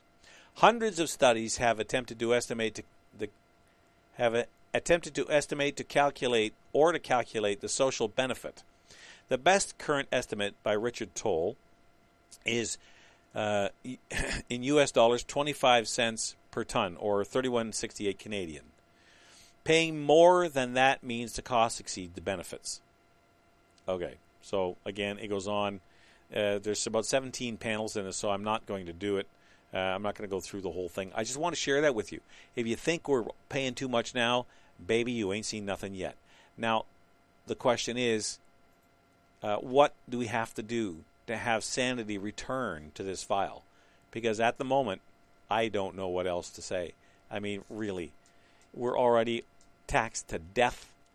It's it's you know the price of fuel impacts everything, and he makes the point that raising taxes on things doesn't really affect consumption. It takes a lot to make an impact because no matter what, and I get it, I understand that, but the reason it doesn't is because of where we live and the climate. Like our our country is the second largest country on, on the planet. It's Ottawa is the coldest capital on the planet. Think about those things. We have warm summers, we have bitterly cold winters, we're an energy intensive country. And nothing the left wing loonies can say or do is going to change that. No amount of wishing for windmills, no amount of putting up solar panels, no amount of alternative energy is going to change that. So there you go. I just thought I'd share that with you for a moment because, man, I'm telling you, this kind of stuff. That's why I really like Bob because he, he just has a way of opening it up and making it simple to understand. So thanks, Bob, for sending that. I really appreciate that. Now, for a little bit of levity. Oh, yes. For those of you who don't think that God has a sense of humor, this isn't very long, and thank God for the guy in question because the judge might look at him and say, "Yeah, you know what? You've been through enough already." Uh, let's see. Uh, man on the lam calls 911 after getting stuck while hiding from the cops. I was telling James earlier, uh, I don't know why things seem to happen in Utah, uh, but here we go. Salt Lake City. Authorities say a Utah man who was hiding from police and fled arrest had to call 911 to be rescued after getting stuck in his hiding spot. Salt Lake City police say 46 year old Shane Paul Owen called dispatchers for help on Tuesday, more than six hours after. Sorry. okay. After six hours uh, of being accidentally locked, locked into a church's boiler room. so he snuck into the basement of the church, slipped into the boiler room. And have you ever closed the car door and heard the door go clunk?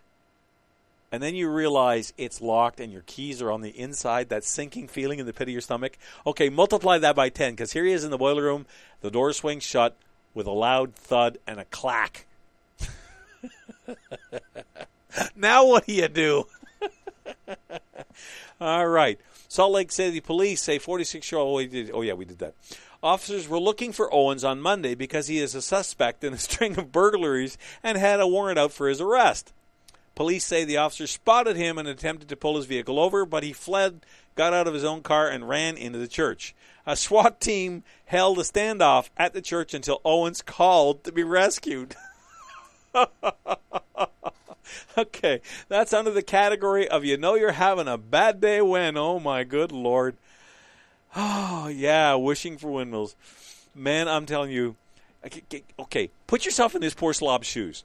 Look, he's not the brightest guy on the planet to begin with. I mean, a B&E guy. All right. Now, running into a church, well, okay. If you're trying to get away, that might be an option. But ending up in the boiler room, no windows, one door, and it locks from the other side. Way to go, Ace! so you're sitting. He's sitting there. Maybe there's one. I, I can kind of have this vision in my head, and there's one naked light bulb hanging down, and he's looking, going, "Uh oh." what do I do now? And he goes over, and you can almost see him pulling on the door, right? And have you ever seen those cartoons where they put their feet on the door and then pull on the handle, and they reef on it and reef on it, and it won't open? It's kind of like standing in a bucket and pulling up on the handle, wondering why you can't get it off the ground. The same thing, but on a door. Okay, and he's, he grunts and he groans, and that doesn't work. He looks around for something to pry the door open, and maybe he finds a little, you know, a little rod or something, and he bends it into a pretzel trying to get out. Nothing works. And finally, he sits down and he has to take his cell phone and dial those three digits. oh, man. That has got to be the worst of the worst of the worst. Uh, well, you know what? They say crime doesn't pay. Not for this guy, that's for sure. The smart criminals don't get locked in the in the church basement. So I just I just for a little bit of levity, I had to throw that on into the pile tonight. Uh, now, one of the things that we hold most dear in this, at least I do, and I think a lot of you do too, is this idea of the right to protest and freedom of speech. That's been under assault a lot lately, and we are in grave danger of losing those rights if we don't stand up for them. It's the old the old uh, adage of you don't use it if you don't use it you lose it. now, do you know what a bubble zone is? Well, the only time I've ever heard them described is when there's around the entrance to an abortuary. And they're designed to keep people away from the entrance so that women who want to go have an abortion can get to the abortu- abortuary without having people get in their face about it. I guess is is uh, I'm trying to be even-handed about this. You know, to interfere with their access to the building. All right. Ontario is on the verge of banning protests outside abortion clinics, with the legislature having given final approval to a new bubble zone law Wednesday. The vote was nearly unanimous Guess who voted against it? Now, there were some abstentions, but that's not the same thing. Now, I know why they abstained, and I'll explain in a minute. Carleton, Mississippi Mills MPP Jack MacLaren opposed the government bill. It now just needs ceremonial assessment from the lieutenant governor to, to take effect, and you know he's going to do it. This is just a rubber stamp. All three major parties at Queen's Park supported the law, triggered by growing complaints from Ottawa Morgentaler Clinic on Bank Street that women and staff were being harassed by any abortion activist. Have any of you people ever been down there? I mean, this is uh, right here in our own backyard. Have any of you people ever been down Bank Street? Do you even know where the Morgentaler Clinic is? Look, I spend the middle of the week downtown every single day part of my day on Bank Street. I've never seen anybody protest down there. I've, I don't even know where it is. And I have no interest in finding out either. So maybe I'm not on the right part of Bank Street. I don't know, but it sure looks in the picture like it's right downtown. So, how big a threat are these? And think about it. Of all the protests that you've ever heard, heard about, many of them violent, many of them destroy property damage. Look at the mess um, that we have whenever Antifa or Black Lives Matter raises its ugly head. You know, they're violent, they're just unbelievable. But when was the last time you ever heard any trouble out of a pro life protest? We have the pro life march every year in Ottawa 20, 25,000 people. No problems. Where does the problems come from? The people protesting the protesters. There is, there's never, I, I don't know, there there may have been, and I'm not saying uh, is, um,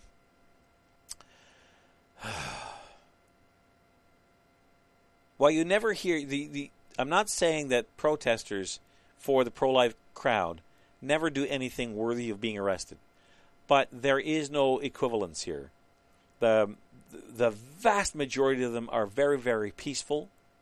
Uh, I know there's one grandmother who's been locked up for the the heinous crime of kneeling down on the sidewalk and saying the rosary in front of an abortuary, and for that the police came and arrested her. She was in her 60s. They arrested her, put her in handcuffs like a common criminal, carted her off to jail because she simply was praying for the babies and the mothers going into that abortuary. That was her great crime. So now you have uh, this bubble zone to make it even harder for these people to at least even ask the people going in whether they considered any other option besides abortion. What a what a country! I'm telling you, what a province we live in. Uh, I don't support this law, and I think that Jack MacLaren had it exactly right. Now, uh, let me see if I can get back to the story because I want to tell you who it was uh, that abstained.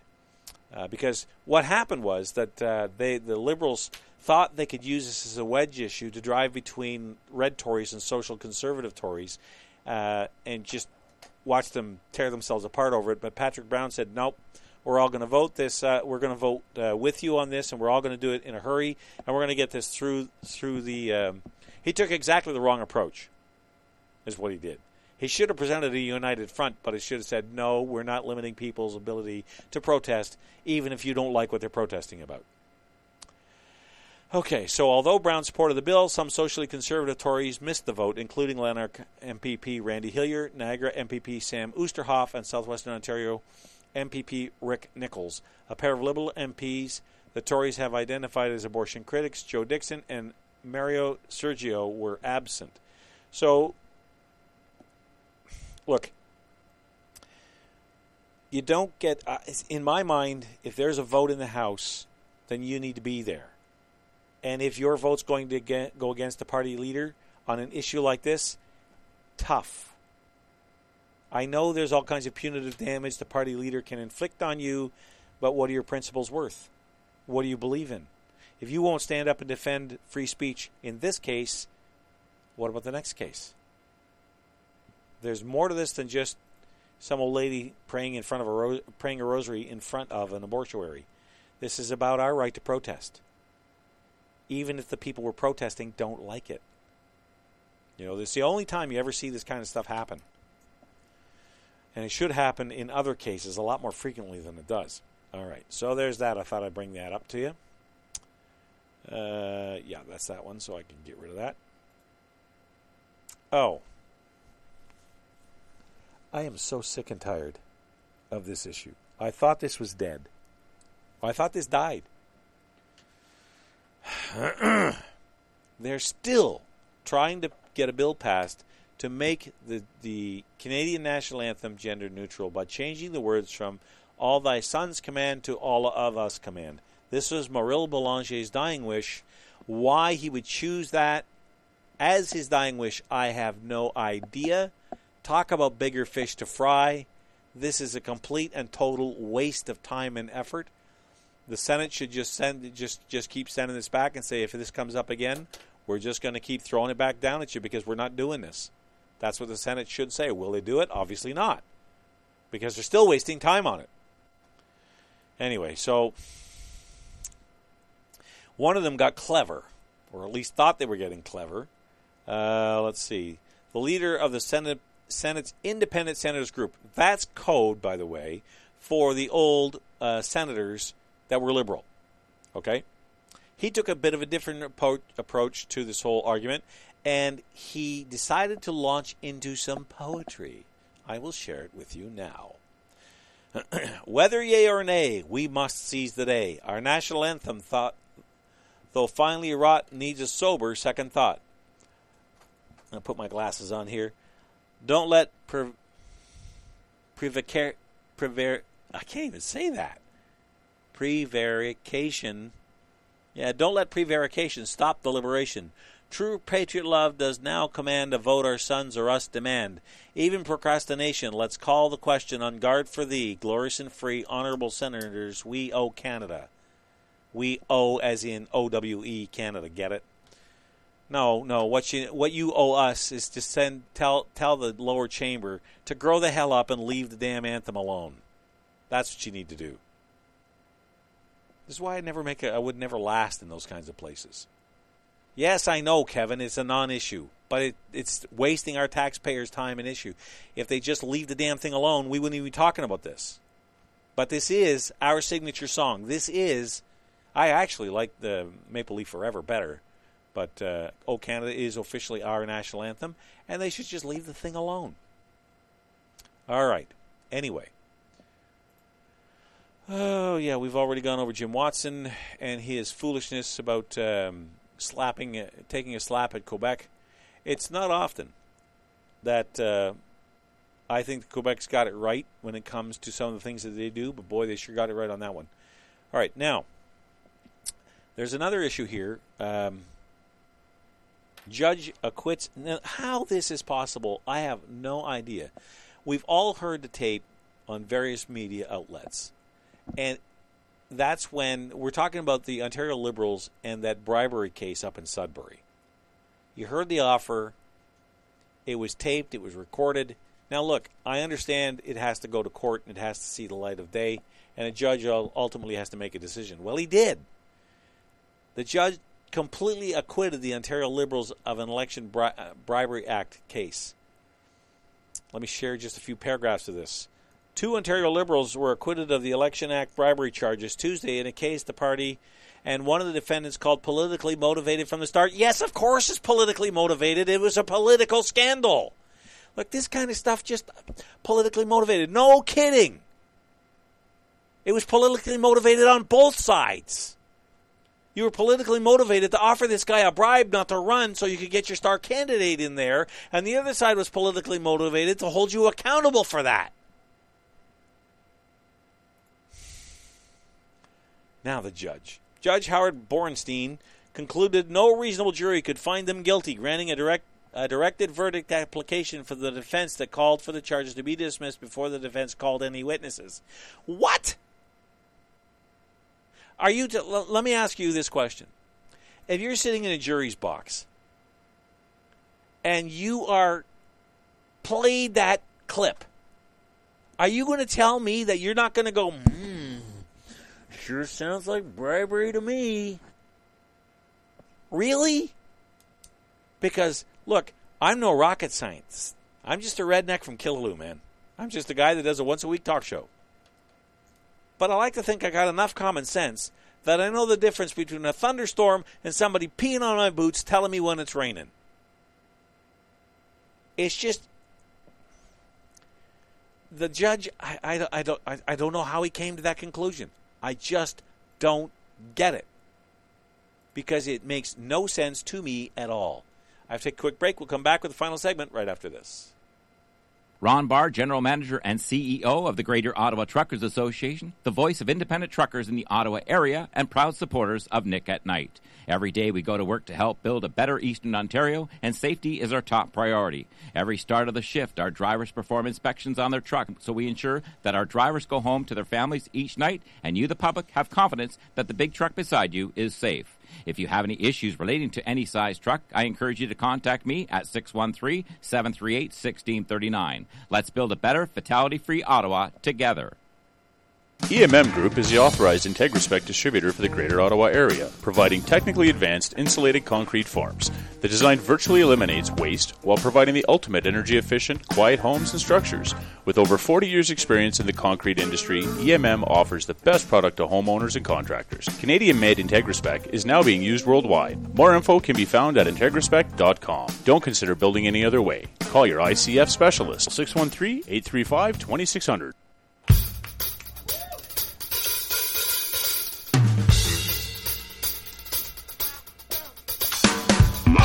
All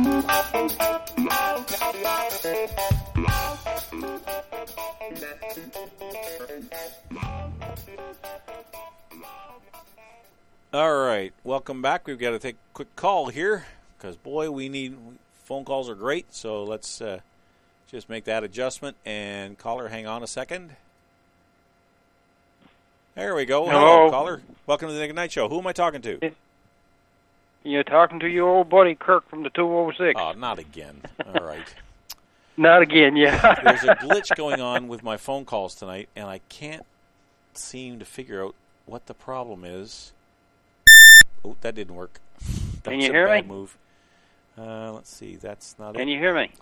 I'm sorry, caller. I'm going to have to sort this out and make sure that it works next week. Um, I don't have time to get into it right now. I thought I had it sorted out, and it's not working.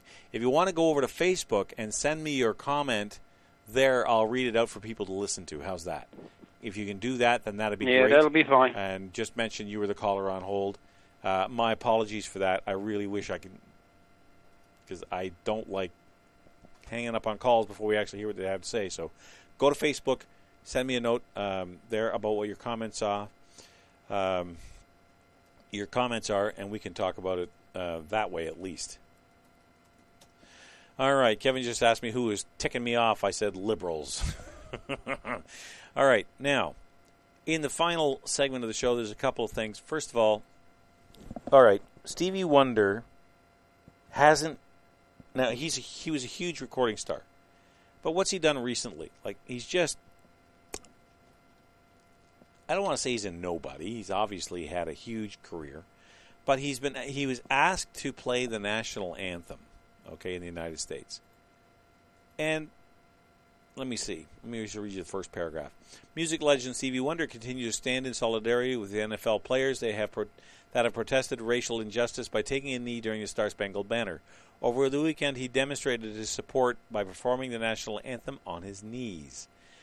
Uh, let's see. Oh, it was at the Grand Prix in Austin, Texas, Formula One Grand Prix. All right.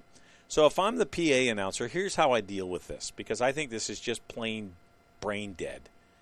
Um, when Stevie Wonder gets down on his knees and he's playing the anthem, I turn the mic on when he's finished to say, "Ladies and gentlemen, I want to give, I want you to give Stevie Wonder an amazingly, uh, a, a wonderful, warm round of applause to show his devotion to the country, his gratitude for living here uh, in the United States."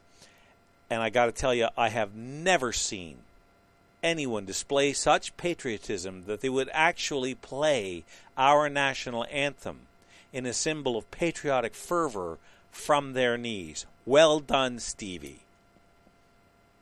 That I would do in a heartbeat because this kind of nonsense has to be slapped down. Uh, Look,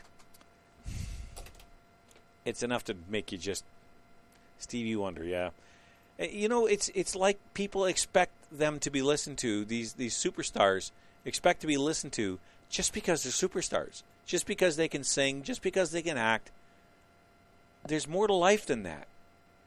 There is more to life than than being able to croon into a microphone. Otherwise, Josh Groban would be king of the world. I've just rediscovered him, by the way. Oh my good lord! I posted this on Facebook a couple weeks ago, but I got to tell you, I've been listening to him, and my daughter's uh, explanation of what he sounds like, I think, hits the nail on the head. When Josh Groban sings, is what God sounds like when He sings.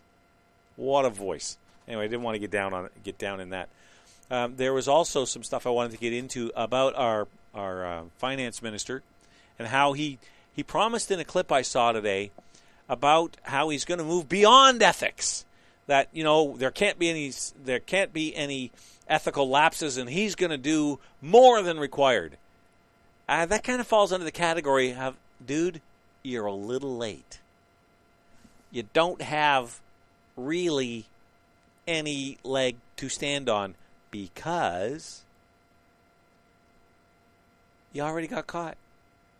So what's the point of the crocodile tears now? But to add some weight to the story, especially CBC did a story, and the headline is How Two Canadians Named in the Panama Papers Led Nearly 200 Companies They Claimed to Know Nothing About.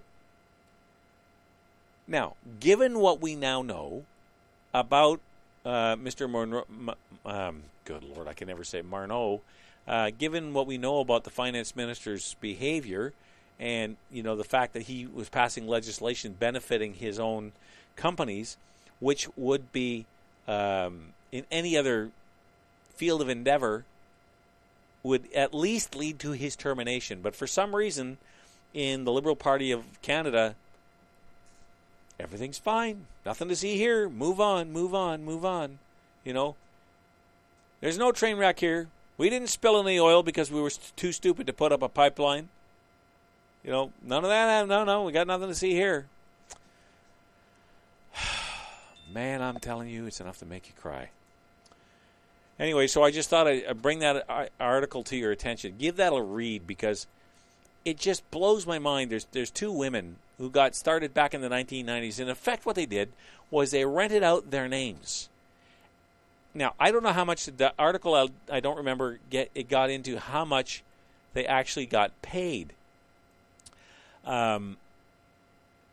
Oh, yes, it does. She, uh, one of them got paid hundred dollars a year per company for a total of about twenty thousand dollars in the most lucrative years, which would be wired to her from Switzerland around Christmas. There's a nice Christmas bonus for you.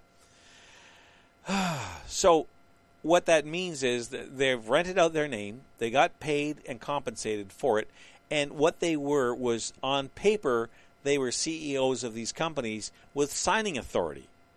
They would be sent large volumes of forms granting power of attorney, signing blank forms, all kinds of nonsense uh, that they had no idea what they were signing.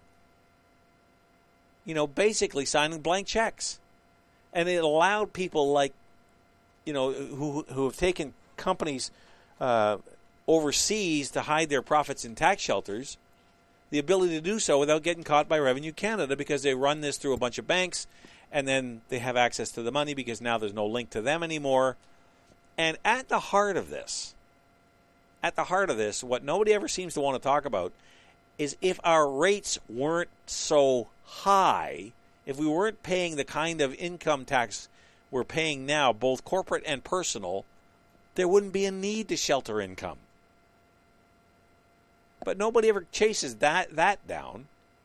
It's just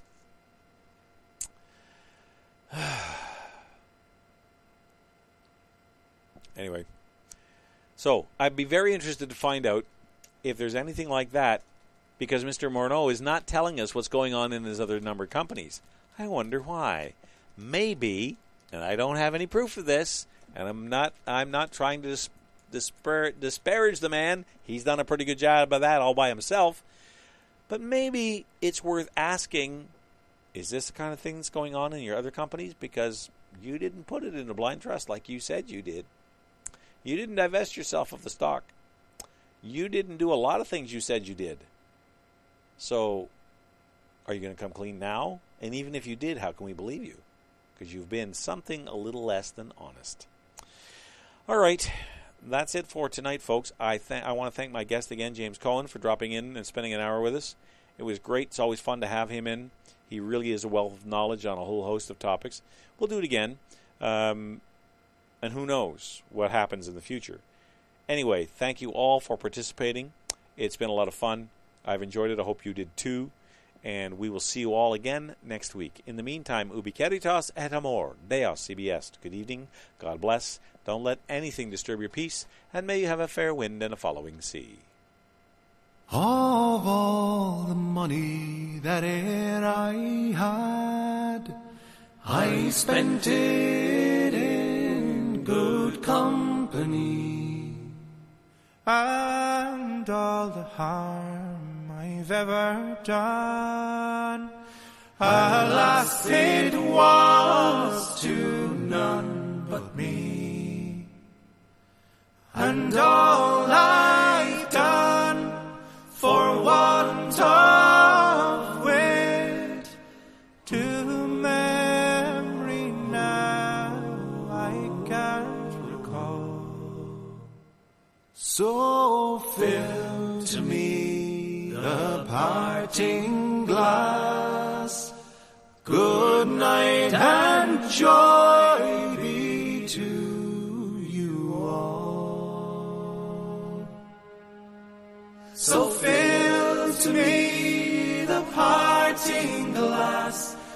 drink a health whate'er befalls. Then gently rise and softly call. Good night and joy be to you all. Of all the comrades that e'er I had, they're sorry for my going all the sweethearts that e'er I had that wish me one more day to stay. But since it fell into my lot that I should rise and you should not, I'll gently rise and softly call. Good night and joy be